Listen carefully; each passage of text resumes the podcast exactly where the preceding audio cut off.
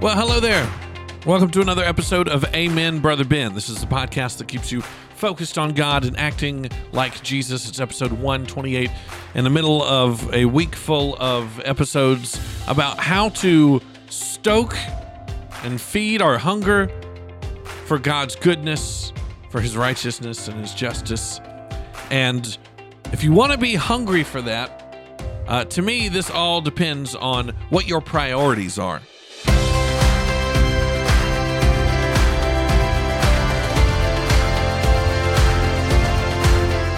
That's right. What's what's important to you? That's a decision only you can make. God puts that ball in your court. And that's the next thing in this series. We're, each day I'm giving you one thing that's going to help uh, a principle that if you put into effect, I hope it will help you be hungry and thirsty for God's justice and his righteousness because that's what Jesus calls blessed. We're basing this all on Matthew 5 5 and the, the particular beatitude where Jesus says, you, you are blessed. God blesses you when you hunger and thirst for his righteousness, for that will be satisfied. So there's blessings, there's there's satisfaction on either end, but in the middle of that phrase, there's a hunger, there's a desire. That means uh, that we have to reshape and refocus the desires of our heart and soul. Um, and then that's when our results will change. And so we do that with, I think, uh, one of the big steps in this process is our our priorities. Everybody, whether you realize it or not, whether you've ever written it down on a sheet of paper or not, you have made a priority list, right? A list of things that are most important to you. Again, maybe you hadn't written it down, but you live your life through it anyway. Uh, subconsciously, you are ranking things because that's what helps you say yes to certain things and no to other things. And so, if you want to, uh, well, if you want to hunger and thirst for the right things, if right now you're you're hitching your giddy up is like I just I just don't want God's righteousness like I should. I just don't care about the justice of the Lord like I, I should. And I don't know how, you know, it's like, you know, in your head you're supposed to do that, but it hadn't made that, that 18 inch journey uh, from your tater to your baker. Or is that, I guess that's a good word for your heart. Anyway, from your head to your heart.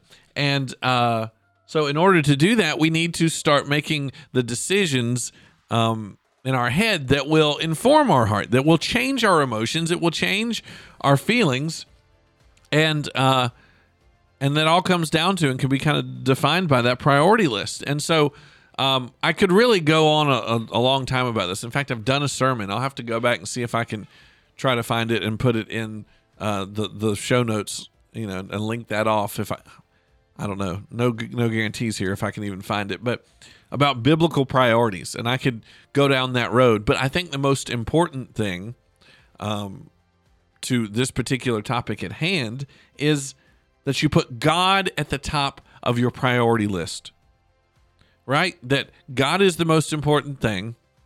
And that sounds like a very elementary, a very Christian 101 thing. Guys, you should put God first. But here's the thing I know Christians, and I have days myself following Jesus for a long time, and my priority list gets turned on its head, and I don't always choose to put God first.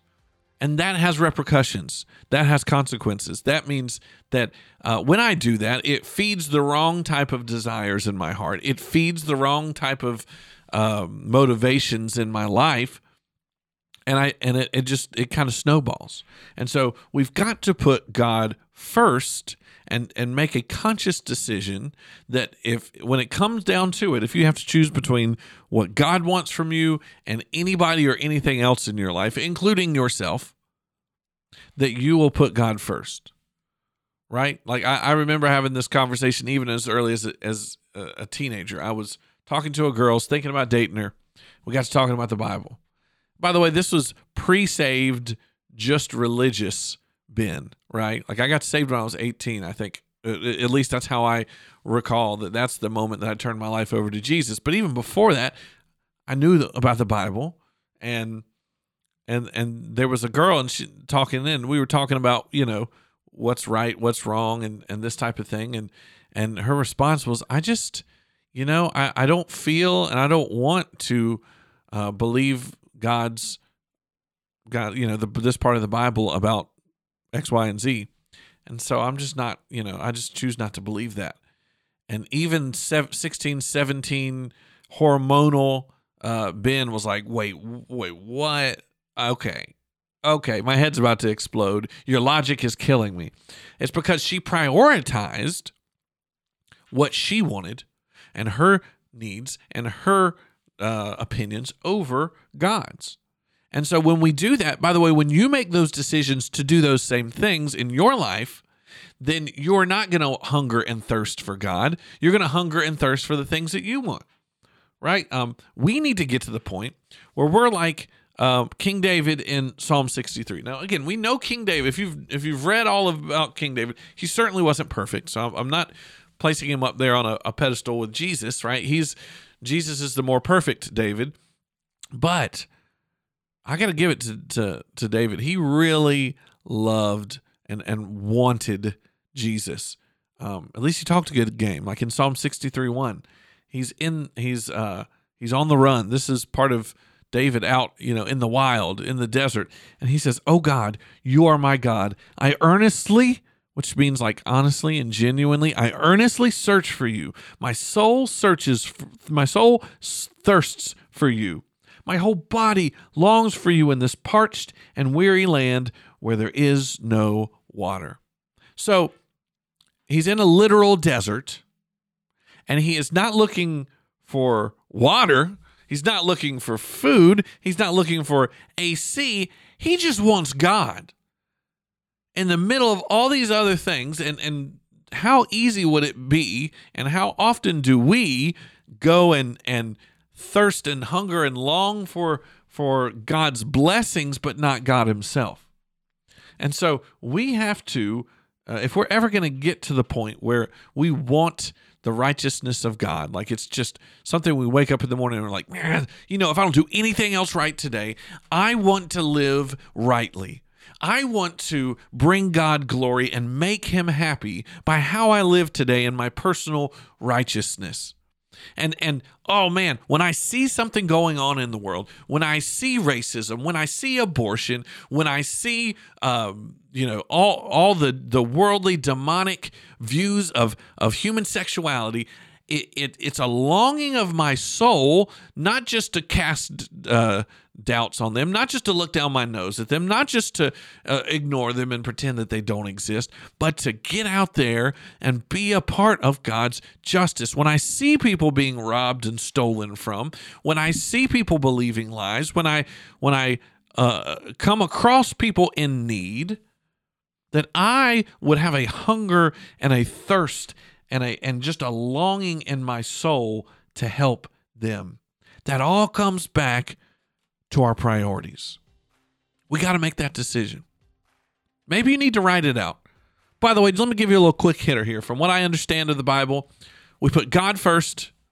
We put our husband and wife, if you have one, second, and your kids as a close second and a half, right? Then your job, then your friends, your extended family all come after that. But that should help you make better decisions that will feed your knowledge, not only your knowledge of God, but your desire for Him. One last um, example, and I'll let you go. Um, just the other day, I was I was tempted with good things. There was a someone texted me and said from church and said, "Hey, do you want to come do this? We need you to come do this as your role as a pastor." Uh, which could be, you know, hey, that's your calling from God, right? But that was not an essential task and I needed rest and my family needed me. This was one day that we had off that my wife didn't have to work, my kids didn't have anything going on, and I had told them, "Hey, you got me all day long." And then I get a couple text messages, I get calls, and I say, "Hey, we, we need you over here. We need."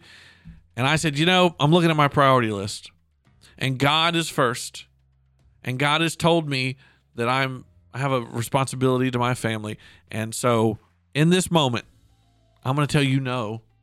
And guess what? God fed my soul from that. I I was able to accomplish things later on in His name and for the church, and my job that uh, was exactly what I needed to be because I put my priorities first and I wanted the right things. That's not not a pat on the back, by the way. That's the first time I've gotten it right in a while, to be honest. So I hope you can do better than I. I hope that you today can go out there, put God at the top of your priority list, and the more you do that, the more decisions you make, He will turn your heart towards His. He will feed those desires, and that will be what you wake up in the morning going after every day. That's my goal for you. If you have any questions, amenben.com. Shoot me an email, pastorben at lovesiler.com. We'll see you tomorrow.